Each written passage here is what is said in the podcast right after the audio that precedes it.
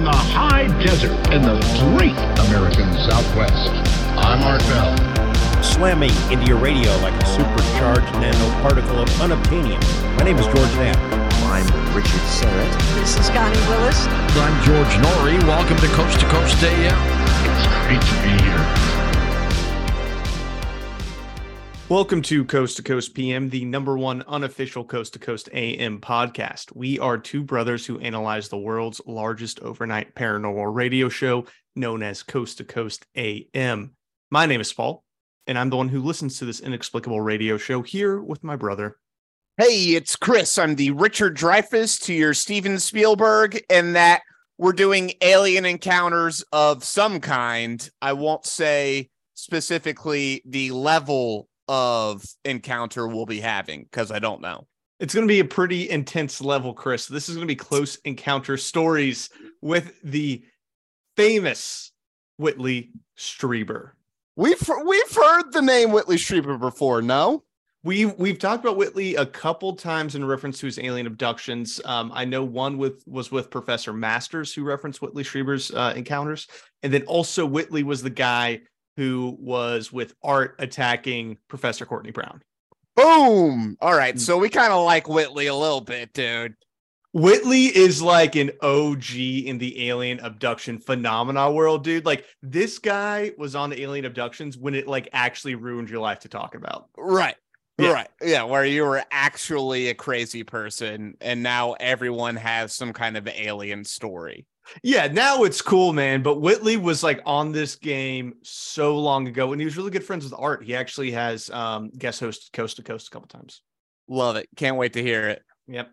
But before we get to the April twenty-ninth, twenty twenty-three interview with Whitley Strieber by George Noory, we will check in with our good friend Tim Binnall with the Coast to Coast A M blog. Tim time. So today's article, suspected drunk driver tries to switch seats with dog during traffic stop in Colorado. Dude, I saw this on the internet. Did you already see this one? I saw this one on the internet. I didn't read it, so I'm I'm I'm ready to see more. All right. From the article. In a strange story out of Colorado, authorities say that a suspected drunk driver tried to switch seats with his dog in a foolhardy attempt to pull a fast one on the cops. The bizarre incident reportedly occurred on Saturday night in the community of Springfield, where the motorist at the center of the case was initially stopped by police after being spotted zipping down a road at around twenty miles over the speed limit. That man, that's just a uh, Tuesday afternoon in South Carolina. Only twenty? Oh, only twenty, dude. Oh my gosh. I did that through the neighborhood. Doing like sixty down the neighborhood, dude. It's a fifteen. I, I only go five over the speed limit. I'm a giant rule follower. Very German of you. Uh, you know it. As the officer approached the vehicle, he watched as the man scrambled to swap spots with his dog, which was riding alongside him in the car. This man had to be on something more than just alcohol to think switching seats with your dog was going to work against the police. I've never been drunk enough to think that the cops would be like, oh, I guess the dog was driving. Let's I give guess- the dog a ticket. I guess the dog was driving the whole time. They don't have thumbs, Paul. They, they don't, don't have thumbs. They don't. Do you think you could teach a dog to drive, though? Like, if you gave him, like, little hooks, like special handholds? It's possible. It's possible. I don't know if they would have the brain capacity to react that quickly. And then also getting them to be able to steer and accelerate and brake, I would imagine, would be a, a tough little bite. But sure, why not? Of course you can do it. Cops say the driver eventually, quote, exited the passenger side of the vehicle and claimed he was not driving, presumably pointing the finger at the animal behind the wheel. It was the dog. The dog told me to get into the car, officer. Having seen the switcheroo unfold before his very eyes, the officer was obviously not buying the absurd excuse. And he asked the man if he had been drinking that evening.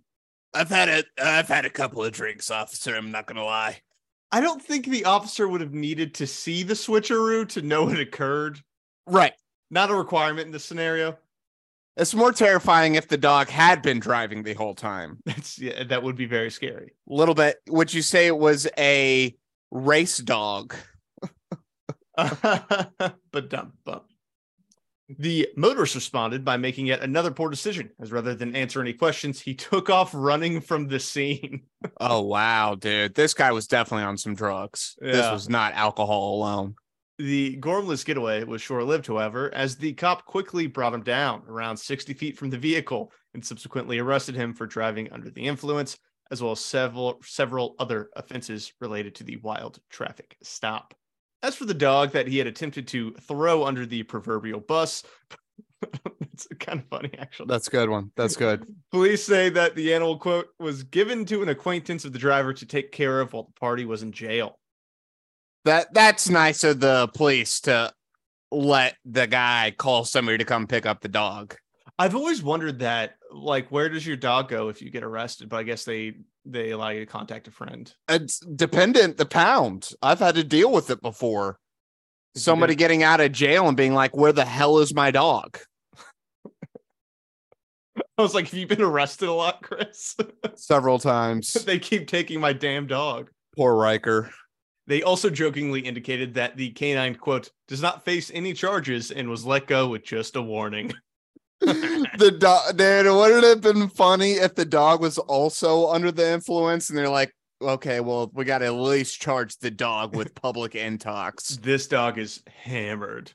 Blowing uh, a point oh eight, dude. Dog's just weaving between the lines, dude. Can't even do it. It's A B Cs backwards. You know, I I do appreciate it, though, when the cops have a bit of a sense of humor in these stories, like when they uh, I think it was the cops in England that posted about, like, had anyone heard ghosts because their uh, their officers were hearing ghosts. I just like when they play along with a bit. Yeah, dude. Well, you know, most cops are just like chuds. You know what I mean? They're no more likely to believe in paranormal and conspiracy than the rest of us. What is a chud?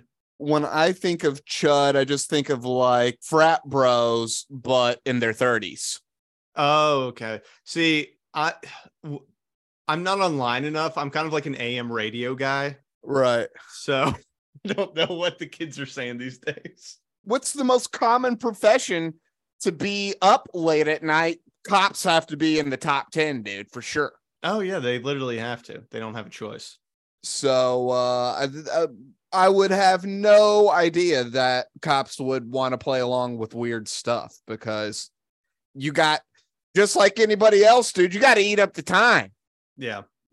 And you're, you're, when you're a cop, you're on the man's time, dude. And so you're even more likely to screw off. Mm-hmm. You're on the taxpayer's dime, dude. Nobody cares. With that, Chris, let's jump into some housekeeping. Uh, you can support us on Patreon, where you can get early access to episodes. And we're also doing a patron exclusive series where we're reading through Bill Cooper's Behold a Pale Horse and analyzing that. It's much like this, this uh, show right here, but with Bill Cooper instead. So uh, join us over there on Patreon. The link will be in the show notes to find us. For as little as two dollars. You can join and support the show. And our patrons actually just bought Chris a new mic. So we really appreciate all of you. Our audio quality should be improving within the next week. I've been using a gaming mic and it just infuriates Paul for some reason. I didn't think it sounded that bad. You are so whatever. loud. You are so loud. That's just me. I'm just a loud person. We need we need a condenser. We need gain control. We, we're really going to work on the audio for a year or two. It's going to be great. All right. Okay. After well, a year, we can we can improve. I'll allow that. And then eventually we'll get someone to actually cut the, the audio for us. Yeah, um, a professional. A professional to do something for us.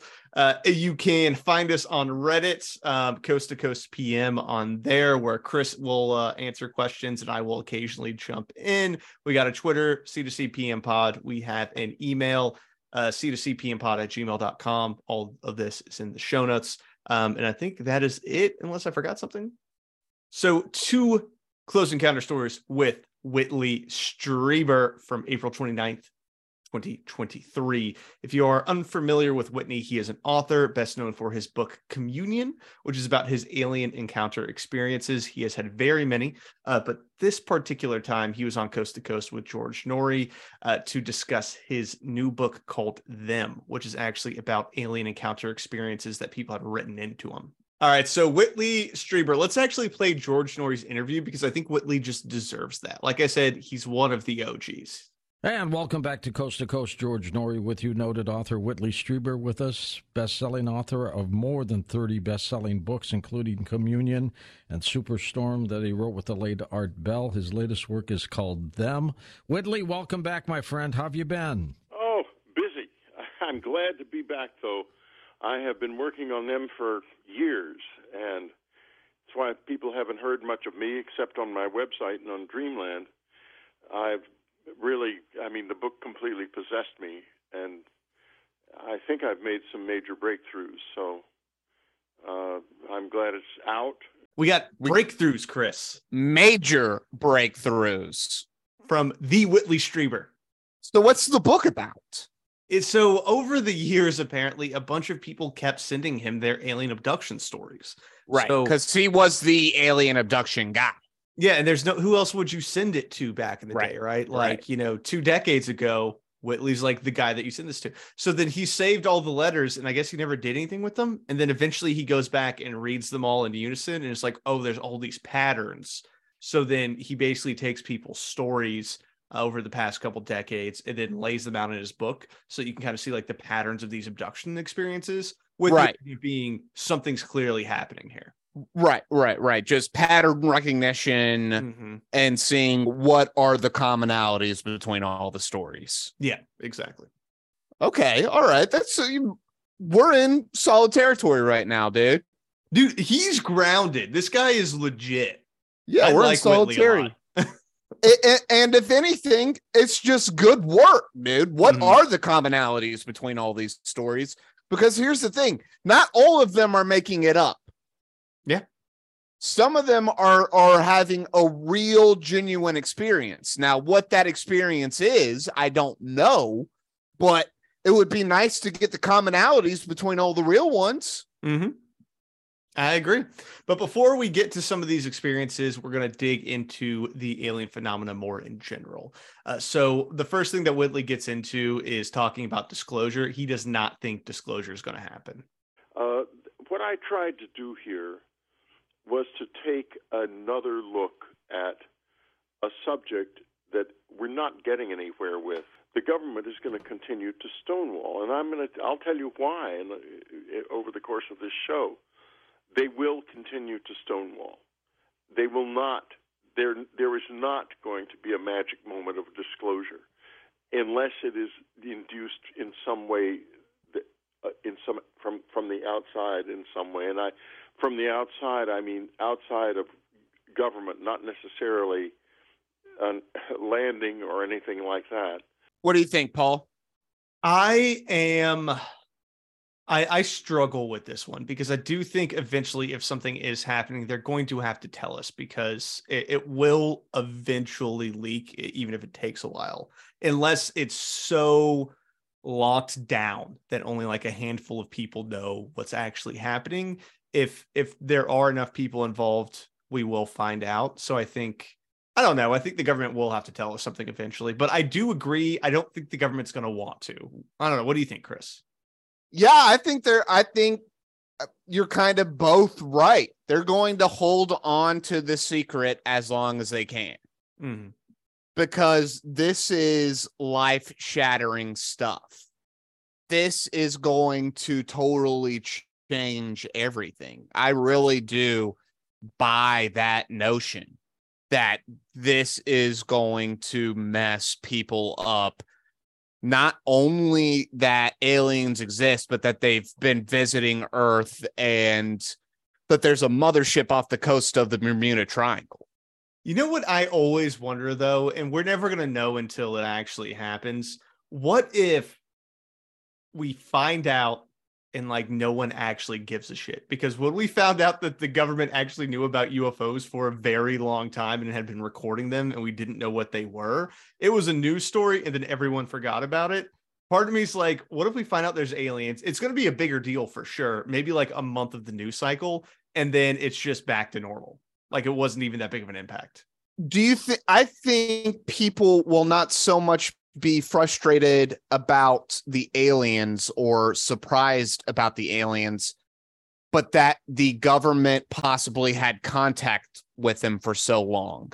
and kept it under wraps for so long. I mean, we're just in a period where we have found out most of our institutions that we believed were these like shining golden pillars have are all crumpled, dude. They're all like defecating and just having death rattles, dude. And like, we're all finding out. I always, I always compare it to Glasnost and Perestroika in the so- Soviet Union, like, except that was the Soviet Union's policy. They decided to tell the truth about all the stuff that's happening. The American government is not telling us the truth. They are consistently lying to us. We just, we find out about the lies. You know, it's it's almost like if you've ever told a lie to someone, even like a white lie. Like, I've unintentionally lied to someone before, and it's been a situation like, oh, I said, I misspoke. I said something weird, but then I don't correct it. And you don't correct it for long enough that you're like, I have to keep this going because it would be weird for me to bring it up now. it's it's kind of similar with the government. We're like, shit, maybe we should have said something, but like we haven't. So we kind of just got to keep pretending like nothing's here. The cover up is worse than the crime, yeah. almost always. Almost always, except there is no cover up because they can just keep lying. Well, here's the thing, Chris, is that the government says we haven't had contact yet, though, which is a lie. Claim is that has been made that there are no that there is no contact at, at all. However, the intelligence community certainly knows that there is. And the reason I'm aware of that is very simple. Uh, Doctor David Webb, uh, who was a member of the National Commission on Space and was uh, chairman of space of space studies at the Center for Aerospace Sciences at the University of North Dakota, and had been, according to what he told us, in in, in the intelligence community for many years, spent time at our cabin, acknowledged, in fact, in the uh, in in the introduction of Communion, at, because of his support. Now, he was certainly talking to people in the intelligence community about what he was finding at that cabin. He never had a direct close encounter himself, but he did, I believe, as I recall, meet people who had, and he certainly had very extensive conversations with us. So those reports exist somewhere. I love those reports exist somewhere, dude. Mm-hmm. That rules. I know, dude. He's so cool. They exist. I'm telling you. I'm telling you, George. You got to believe me, George. They're there. The well, reports in, exist. For context, too, when he refers to his cabin, that's where a ton of the alien abduction experiences occurred, right? That's where he okay. was like essentially messed with by aliens. It's where they took his like genetic material, if you know what I mean. Right. Um, stuff like that was would occur um, at the cabin. You're talking anal probes, dude. Oh, and a lot of, uh, I believe there was also, I haven't read Communion, but I believe there's also some like semen involved. We already brought this up, dude. Prostate milking.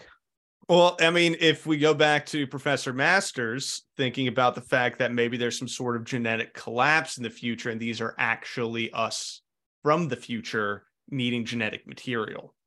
It's an interesting idea. It really is I a really fascinating that. concept. I hope not, though, dude. I'm hoping it's not future humans. I'm hoping it's extraterrestrials from a different planet. It would be less awful, for sure.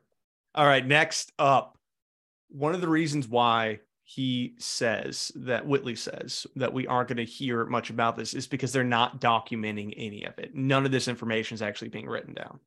And as I have been told many times by many people on the inside, the rule of thumb is pencils up during meetings. You don't take notes. You don't commit anything to paper. And in fact, Arthur Exon, General Exon, who was a uh, I believe a lieutenant colonel at Ros at, at Wright Field when the Roswell materials were brought in, was a family friend, told me in nineteen eighty-eight that he was still going to Wright Pat to I, liaise with the scientific community, committee that was working on this subject. Wow. because they, there was so little paperwork from the past, and they had to know what had been done and also where to find what did exist. Now, if there if there is ever a time when any historians start trying to put this story together, you know what their primary source material is going to have to be? It's going to have to be the newspapers of the period, because the f- official record is going to turn out to be gone. That one rings pretty true to me. I bet there is not a lot of written record when it comes to this stuff. I imagine that most of the written stuff uh, comes from the military, like the Air Force, the Navy, when they've ran into these objects in the wild. Mm-hmm. But I I imagine that it probably would be handled a lot like we saw with Billy Coops and Behold a Pale Horse, dude. When his naval submarine came across a U F O, they're going to be like, "You didn't see anything, did you, Cooper?" "No, sir, I didn't see anything." "That's right. You're a great, great soldier, Cooper. You didn't see anything." Like, that's how this is probably going to be handled most of the time. You're gonna unless, go unless it's the group that is directly responsible for it. Like we've said, like we were saying in that episode, it's a bureaucratic structure, dude. At the end of the day, the whole federal government is. And so there will be a group that has jurisdiction over U F Os and U A Ps, essentially. Yeah, and the interesting thing that Whitley brought up that I hadn't thought about is the lack of institutional knowledge because of the refusal refusal to document anything. So that right. people who are attempting to research this have no groundwork, they have no foundation because no one's writing shit down. And right. to me, it's it's severely, if this is true, it's severely hampering our ability to figure out what's going on, because if we are having encounters like Whitley's talking about, these encounters aren't necessarily like a parlay with the aliens, right? So if we don't necessarily know what they want, they are visiting us, but not meeting with our leaders. And our refusal to write anything down is going to keep us from figuring out what's happening or how they're doing this or how we can like potentially protect ourselves or better understand what's going on.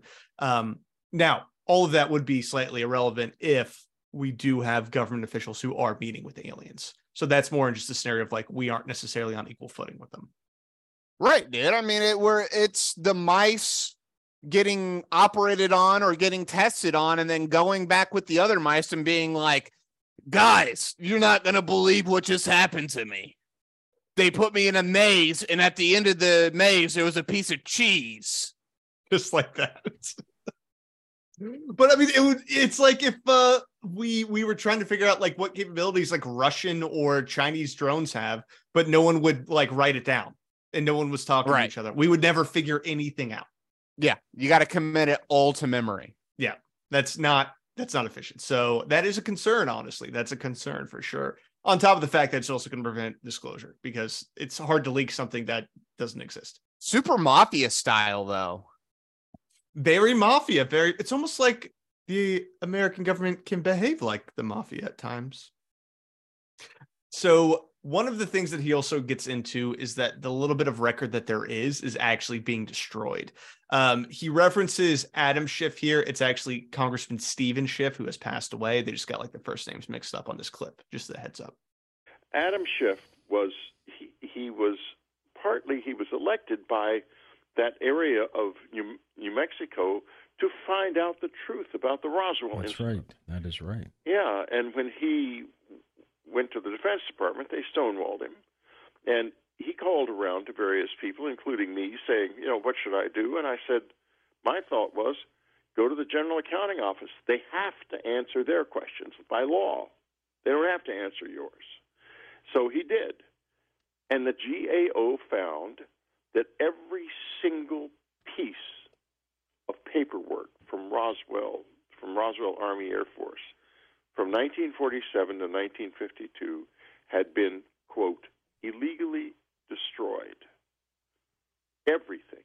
Wow. And, you know, you look at that and you think, well, what were they doing? Why would they bother to do that?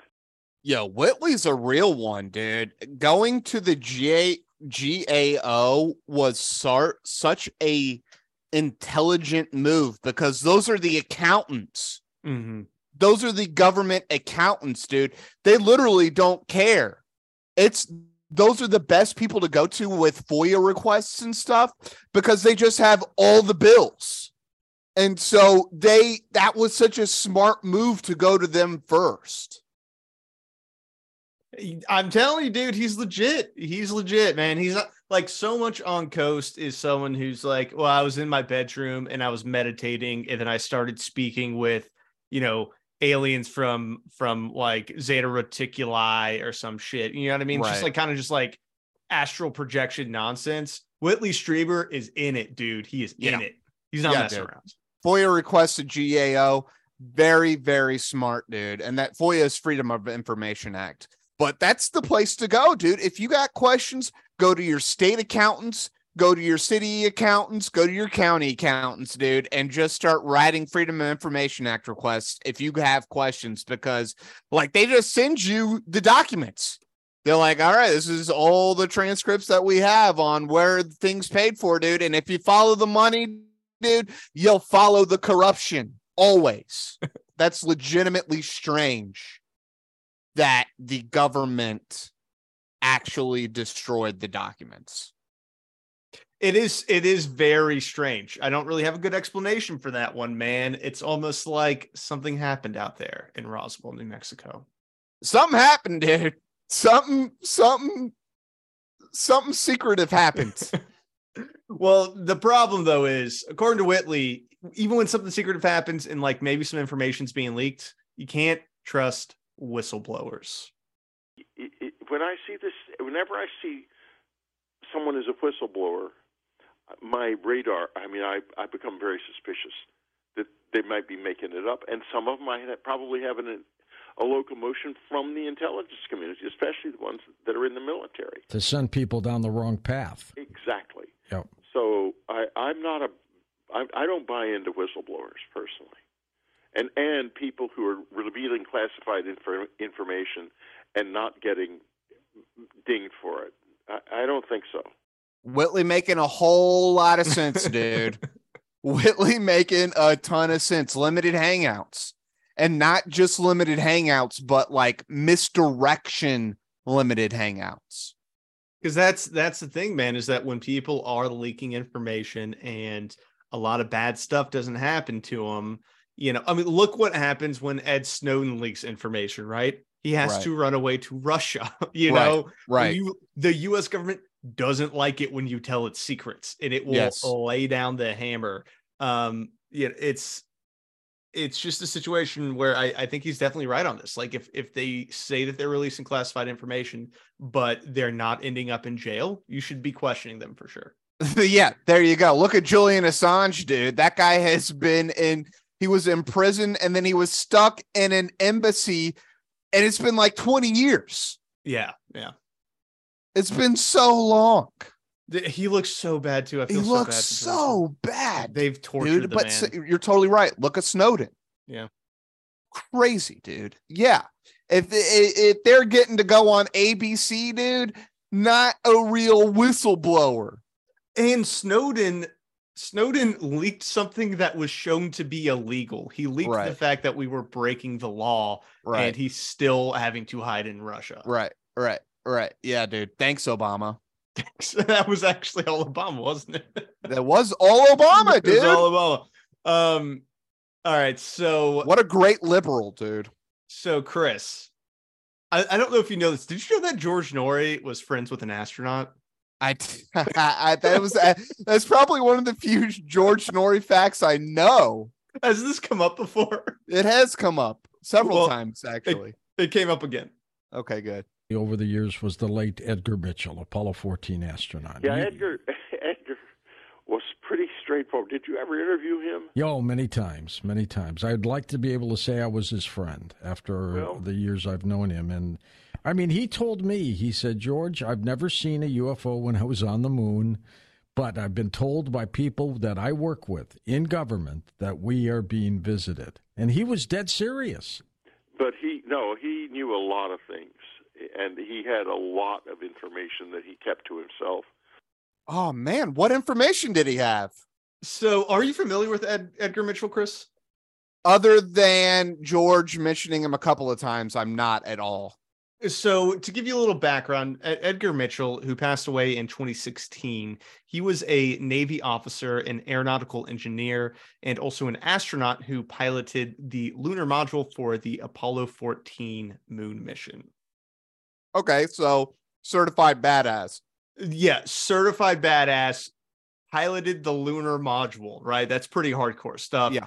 Now, on top of all this, he was also an ufologist. Yes. Yeah. So wait a minute, dude.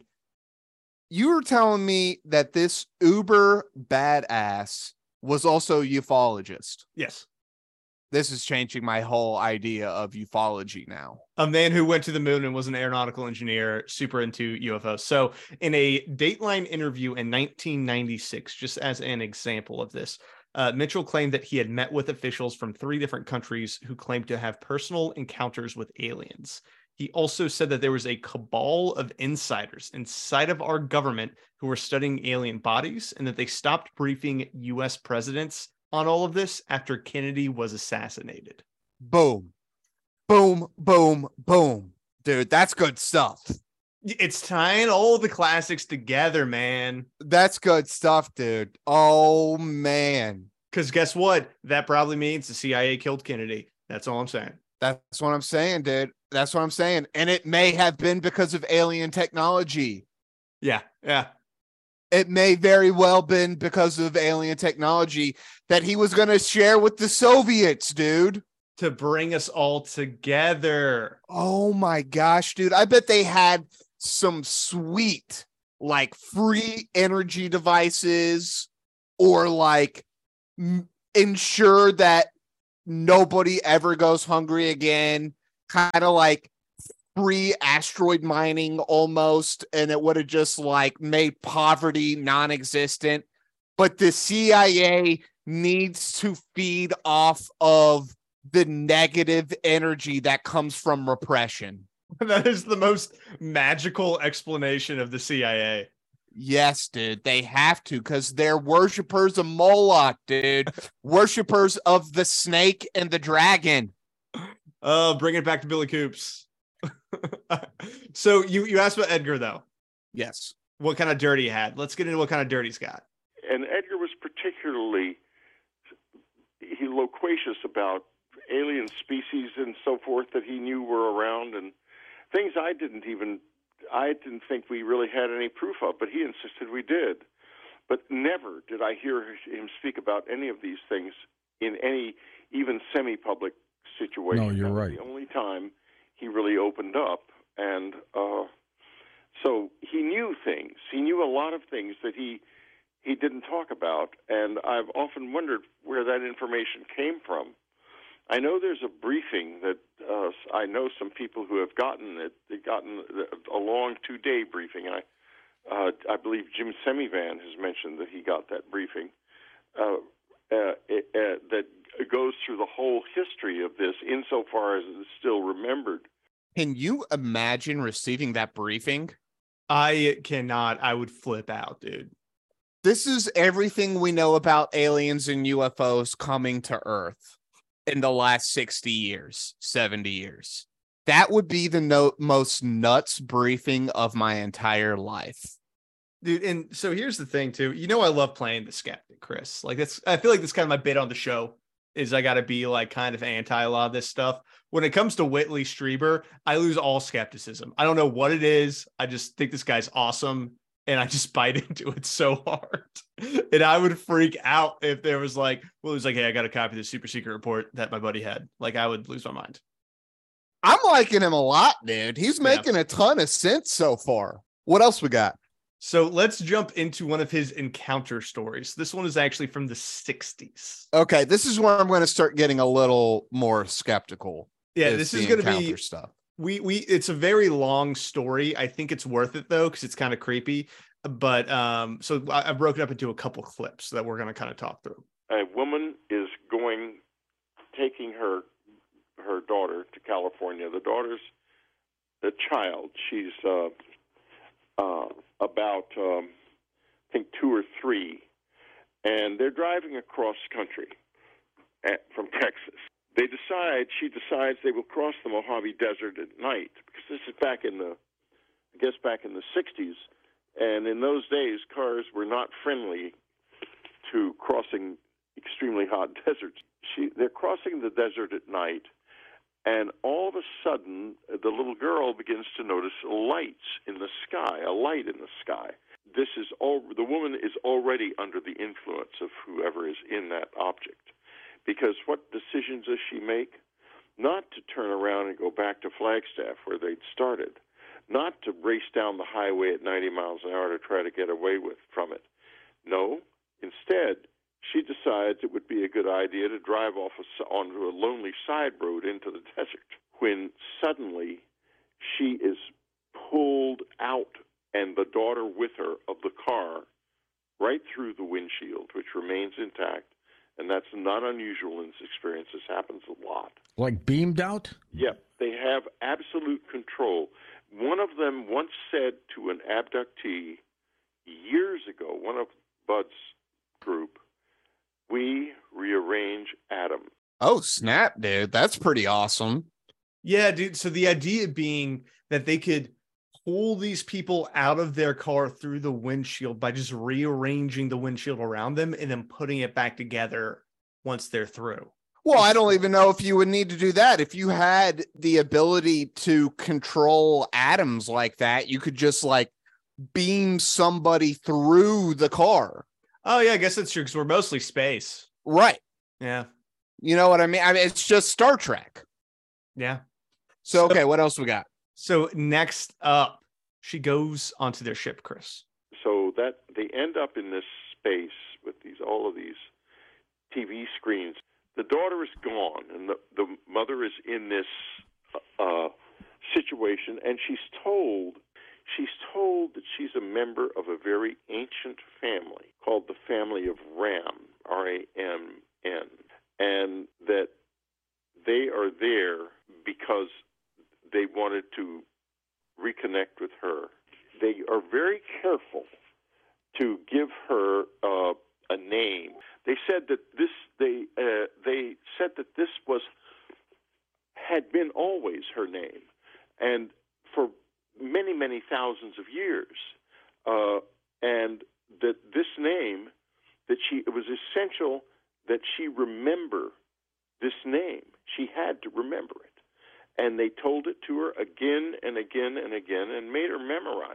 Not liking this part, dude.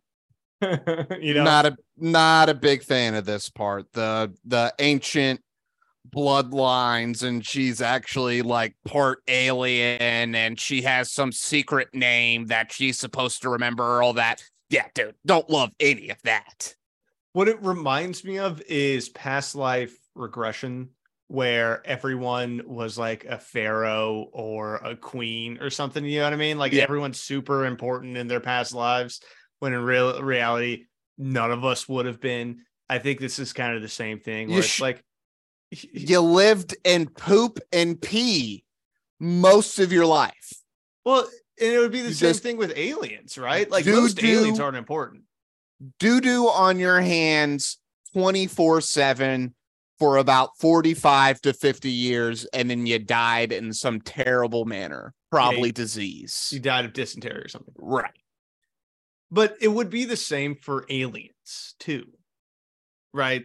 I mean, I guess I don't know the hierarchy of aliens. Maybe it's like a hive mind situation, but I'm yeah. guessing if there is a hierarchy, that means that most of the people are not relevant to the, the structure, right? Right. So that, I would just assume, like, most of the aliens aren't important. Most of us aren't important. I just feel like if I were an alien, I wouldn't be an alien that mattered very much in terms of like, you are powerful and here to save the world by remembering your name. You know what I mean? Well, and I, and I think we've already solved this problem with bubble consciousness, right? That we're all part of a collective universal consciousness. We just get a little piece of it. And then when we die, we go back to the big bubble. And so, in fact, yeah, kind of everyone is a pharaoh.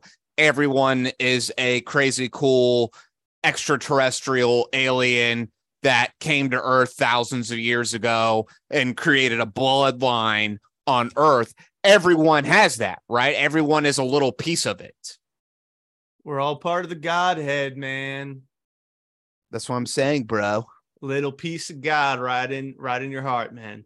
So anyways, all right. Not loving this encounter story. All right. Well, let's, let's, there's two more parts to it. So let's, yeah. let's finish it up and then we'll get your, your, get your take on it.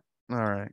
And they get to California and the little girl tells the mother that the, that the, these people told her that there were bugs inside her and they couldn't get them out. They couldn't cure her and that she was going to die. She then gets a disease, a, a disease of the nervous system, a cancer of the nervous system, very rare, happens in childhood. The mother, desperate to save her child, rushes back to Texas with her to, where she push, perceives that there are better doctors in Houston, and the child dies of the cancer. That's good stuff, dude, because it actually is attached to the four chan U F O whistleblower. Oh, back to the four chan. Because that whistleblower claimed that they're really, that aliens are really only interested in two things when it comes to abduction. They're interested about diseases and they're interested about radi- the effects on humans of radiation. And so this actually lines up that they would want, if this was like a truly a incredibly rare autoimmune disease, aliens would probably want to abduct you. And the other claim was that they would only abduct you in low population areas. So the Mojave Desert, pretty low population. Pretty low population. Why do you think it is? Because I, I think there's the natural thing of like, you want to go in low population so that you're not seen, but I feel like they would have the technology to be able to abduct us from anywhere, wouldn't they? I would think so, but they would want, they would naturally be cautious. Yeah. And just, it, it's difficult to abduct somebody for several hours in the midst of a giant city. But in it, the middle yeah. of nowhere, Mojave Desert Highway, I mean, it's possible that no car drives past this person for four hours, five hours. Yeah, that's true. And no one's going to come calling for you in the middle of the Mojave Desert either. Right. Especially no back in the day, there was no way to contact you until you got to the next rest stop.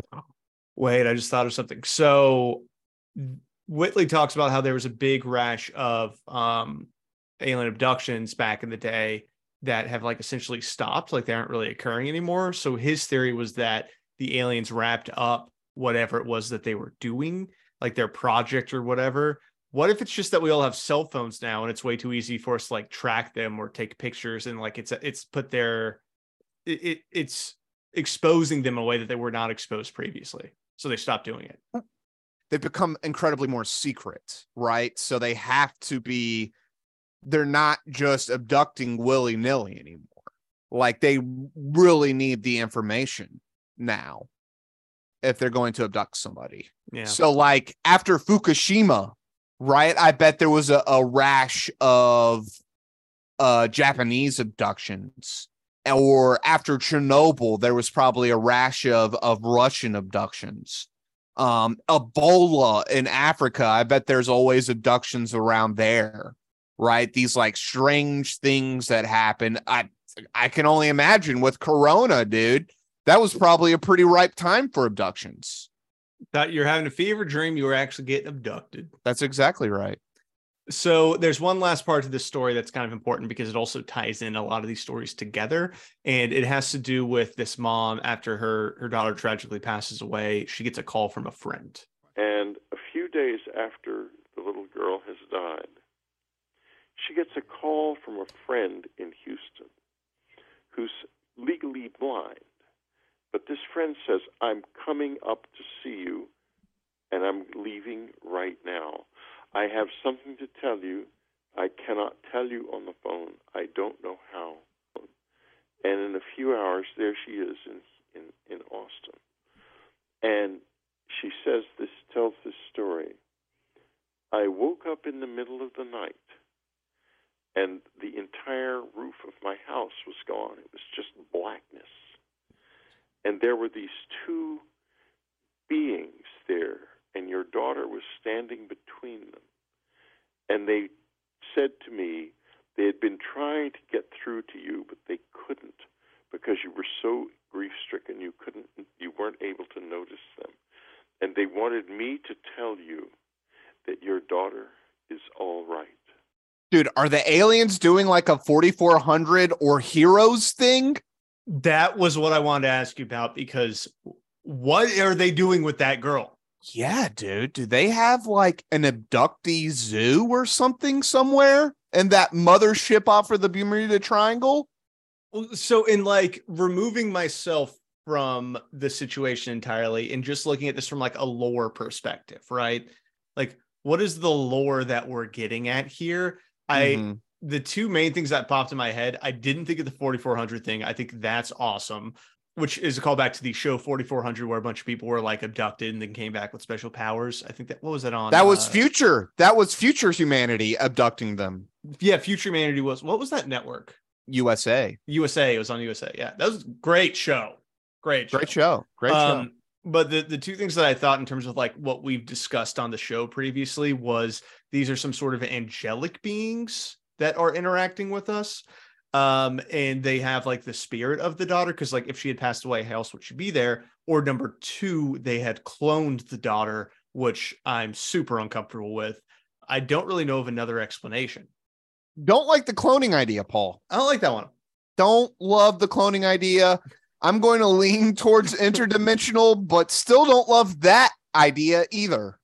I guess, yeah, like some sort of interdimensional beings, like wherever our soul goes. But why are they coming to us? Why are they here? Yeah. I don't know, dude. The lore, the lore on this one is strange. I, I am never a giant fan of abduction lore, because this is the part that makes me question everything. The the abduction scenarios do? Yeah. Well, and, and apparently Whitley goes into another example of uh, dead folks show up a lot uh, to, to people who are interacting with aliens, which is not something I've heard of a ton. But he gave an example of someone who was visiting his cabin, and she was like driving up the road. And while she was driving up, she saw her brother, who had disappeared like two decades before, was in the road. And then she shows back up like shaking and talking about like, oh my God, like I just saw my brother. And then he just like disappeared. So I don't know, man. Apparently dead folks are showing up all the time um, around aliens.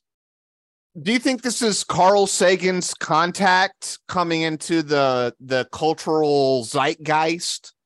Because Jodie Foster yeah, sees her dad. That's how the aliens come to her. Do you think that it's based in reality, or do you think that people are are projecting because they watched that movie or read that book? Ooh, that's an interesting idea. I was thinking that people are are taking that idea upon them, but you're totally right. Carl Sagan could have gotten that from the zeitgeist, from yeah. from the conscious bubble, yeah, right? Maybe. That and the alien, or maybe the aliens were like, you know, actually, that's a pretty good idea. Like, let's just be their like dead relative, and so it'll be a little bit easier for them to accept this weird thing that's happening.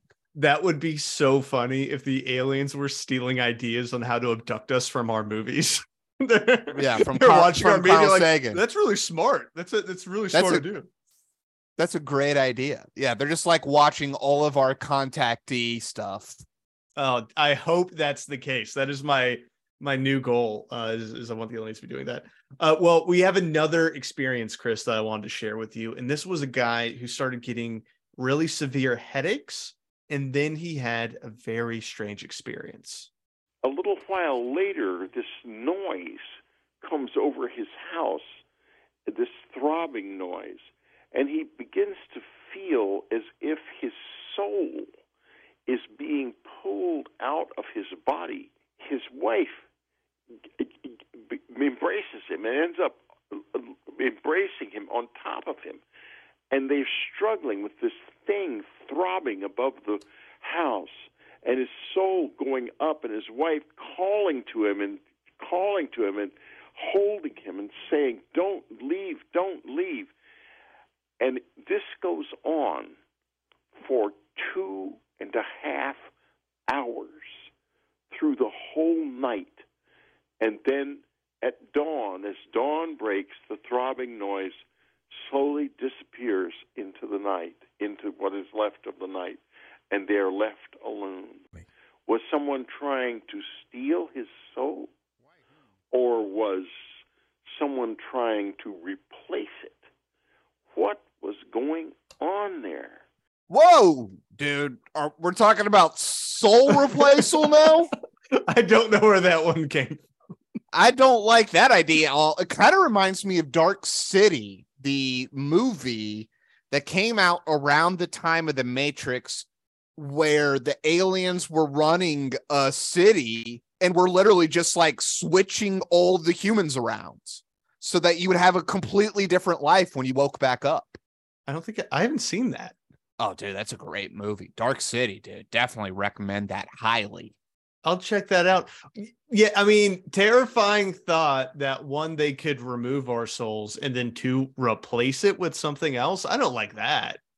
I'm actually going to disagree that extraterrestrials would have an ability to take out somebody's soul. I think this is actually one of the, we're getting into like super metaphysical, universal mm-hmm. evolution here.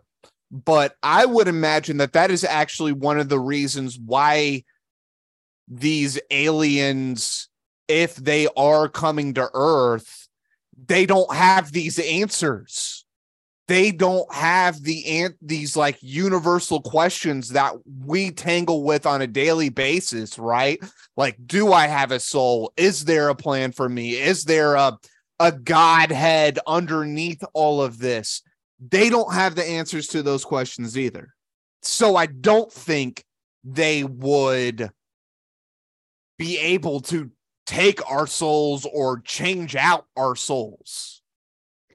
Yeah, I think that's I think that's a really good point, because to do a, you know, my classic sci-fi analogy in in Stargate, when the ancient alien race who built the Stargates, they ascend right to the next plane of existence. They become those interdimensional beings, kind of like we were talking about before, and they don't care at all about what happens on our plane of existence. They are so far beyond that you can't find them, you can't ask for their help. They don't give a shit, right? They're on the right. next level. Right. And I think you're right, man. If you can manipulate souls, I feel like you're you're at the point of the evolution of your uh, of your race and of your existence where I don't think you would visit her. Why would you care? Why why experiment with us at all? You have everything figured out. The interdimensional being will be an a a an entity that would be able to create and destroy life on the universal scale. And once you get to that level, knowing that and accepting that, you don't even act upon it. And so the, the, a, an extraterrestrial that would be able to do this thing, would it be coming to Earth to like play with humans? They're beyond that level of like, we think about this in terms of Maslow's hierarchy. We can't even see the top of this pyramid. And so they would, why would they come to Earth? They're on to like the paradise level or something like that, but they would still be striving. They wouldn't mess with us. These are, these beings are, are on our dimension and have to work with the physics that we have to work with, right? It's the agents in the Matrix. Everyone is going to have to work under these conditions until, like you said, until you ascend to the interdimensional being. That's actually a really good analogy, the the agents in the Matrix. And then like the interdimensional would be like Neo, right? Right. Who can manipulate it and exit in there as well. Um, and we, we're kind of going off of Whitley at, at now, but I, I'm actually curious, because to argue against kind of what I was saying before, do you think it would be possible And this goes back to to um, Doctor Sala and the Confederation of Planets, where he was talking about like these benevolent alien races who are attempting to help humanity spiritually. Do you think it would be possible for a, a race that has reached a new dimension or a new level of reality? Do you think that they would potentially want to come to Earth to help us get there too? Like they're looking for sentient beings across the universe and saying like, let me help raise you up, um, as opposed to maybe just wanting to steal us for our semen and eggs? I think this same general dynamics play. It's just not negative this time. It's that when you got to that level, I, I, I truly believe, I truly believe in the idea that there is a prime directive, that generally throughout the universe, a, a civilization capable of interplanetary, intersolar system, intergalactic travel would not mess with a developing civilization, especially one that wasn't even interplanetary. For us, for instance, right? We don't have humans living on the moon. We don't have humans living on Mars.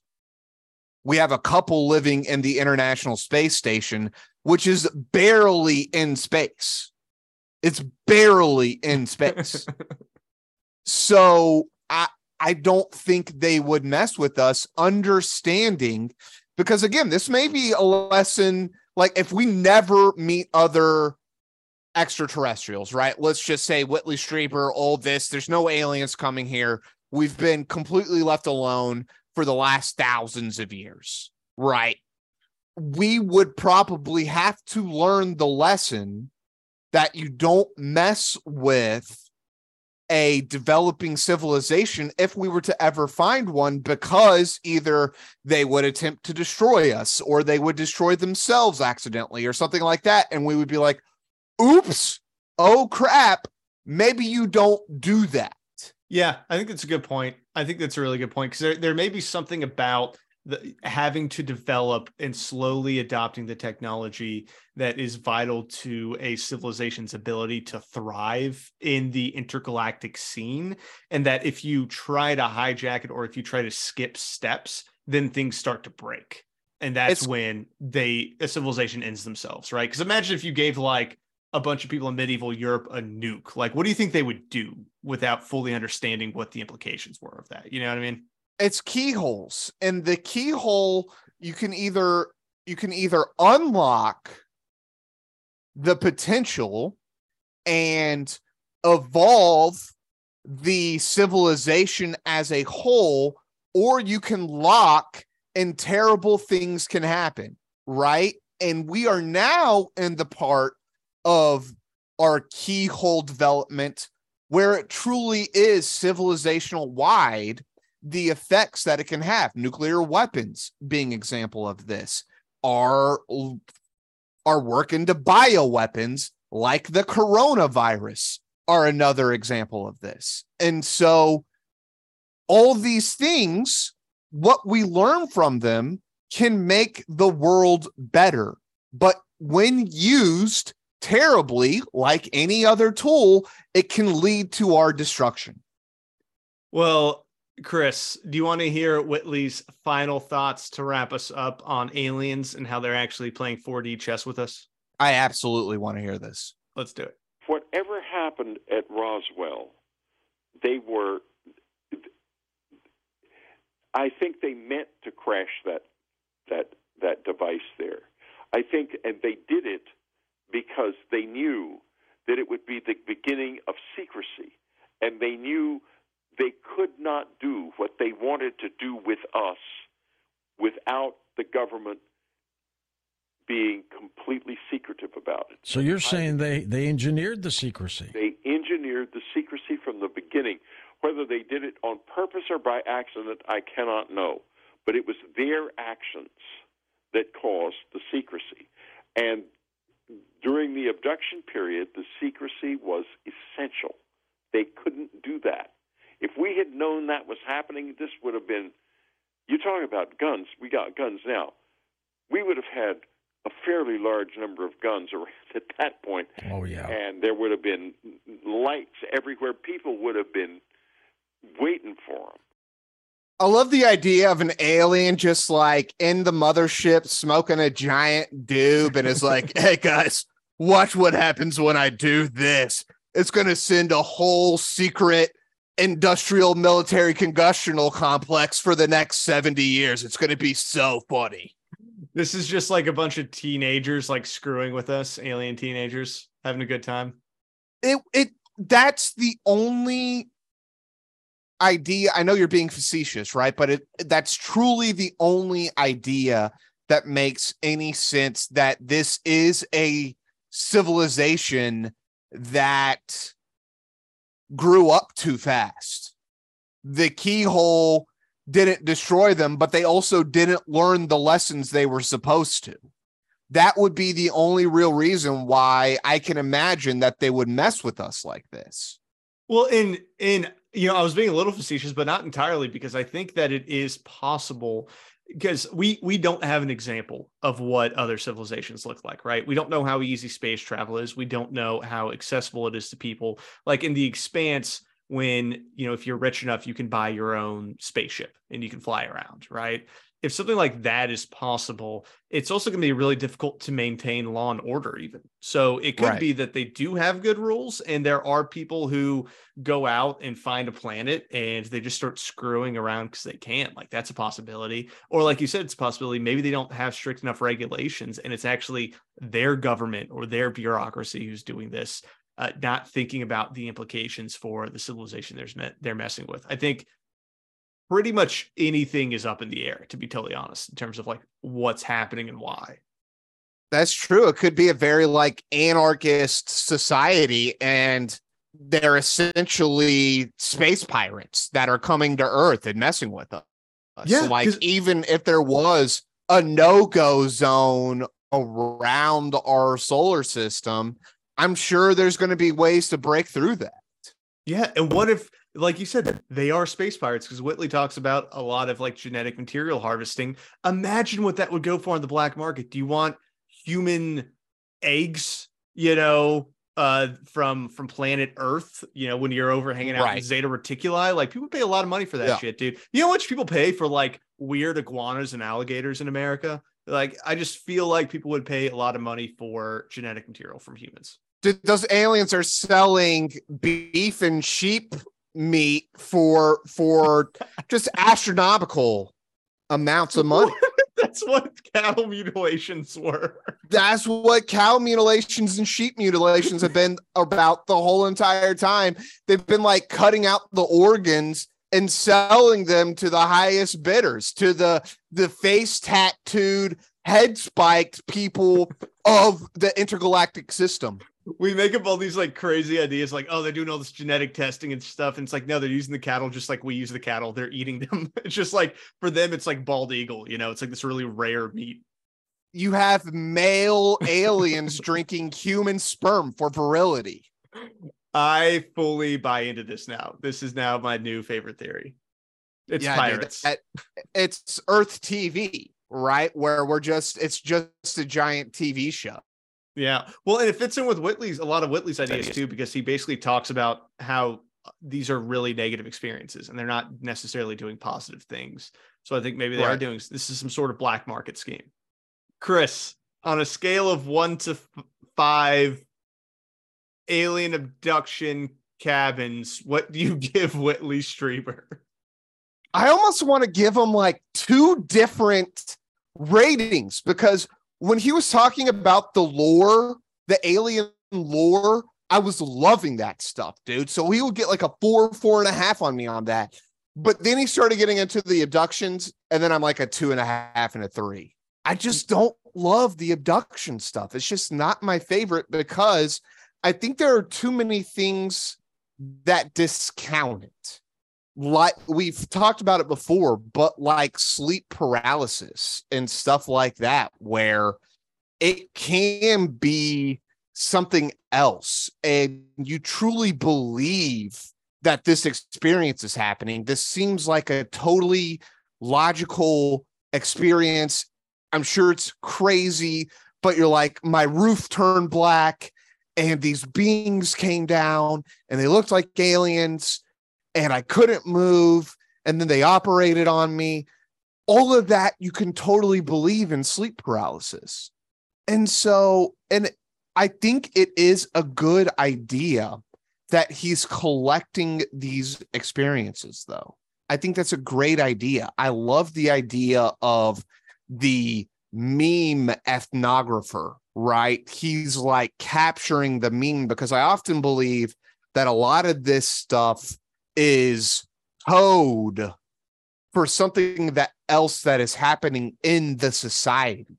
Mm-hmm. And so I really love to go through this book and kind of get a a whole bunch of a whole bunch of case studies that we could then study and say, oh, well, that's kind of strange that all of these examples have X, Y, and Z.